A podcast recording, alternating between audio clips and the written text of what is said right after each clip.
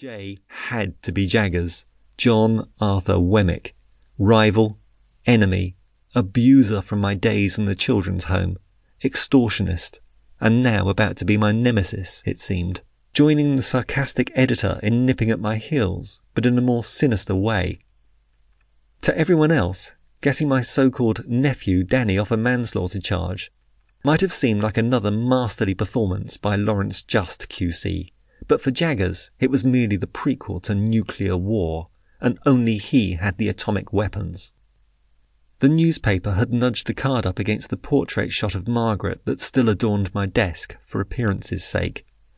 The card was identical in design to the ones I'd sent out as invitations to her funeral tomorrow.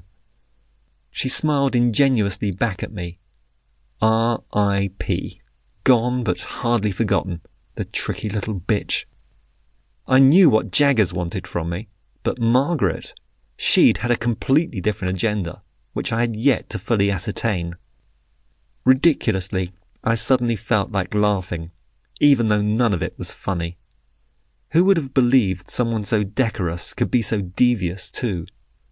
My charming spouse, but also my enemy's equally captivating sister, conning me into a trap and still beaming at me as I faced ruin.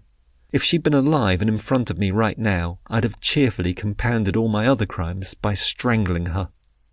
And so much for my attempt to call Jaggers bluff with the evidence supposedly showing he'd driven the car that had mown Margaret down. Dirty money was still dirty money when all was said and done, and he wanted what I'd persuaded good old Judge Wemmick deceased to part with back at all costs. Perhaps this had all started with defending Danny and unexpectedly running up against my long lost family, but how this ended was likely to be much nastier. Danny, just over ten years old, like the murder case I'd been fixed to prosecute, and won on the same basis. Me, just short of ten years old when I'd been taken into the children's home where I'd met Jaggers, and my feet were first set on this path of secrecy and denial. Margaret, first landing up in my office ten years ago to encourage me on this merry dance. There was a lot of coincidence in ten, and what seemed to be as much at the heart of the mess I was now in as Jaggers' demands for Judge Wemmick's money to be returned. And the nasty question of my part in Danny's parentage, that was the icing on the cake. Murder, blackmail, and incest. What better way for a middle-aged barrister to start the day? Tipped for the top but anticipating the fall.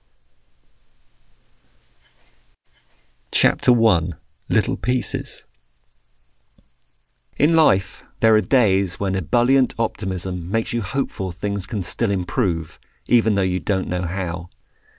Equally, there are others when you know it can only get dramatically worse. I was contemplating Margaret and her trickiness, the little black edge card, the editorial, and how things couldn't get much worse when they did just that.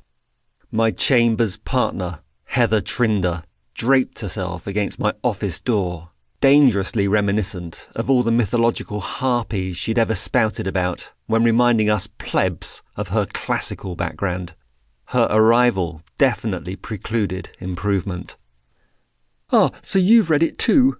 She gestured to the editorial as I whisked the card into my top drawer. When I showed you that press release I'd organised earlier, I had no idea exactly how much shit had already hit the fan. Now I have, so what are you playing at?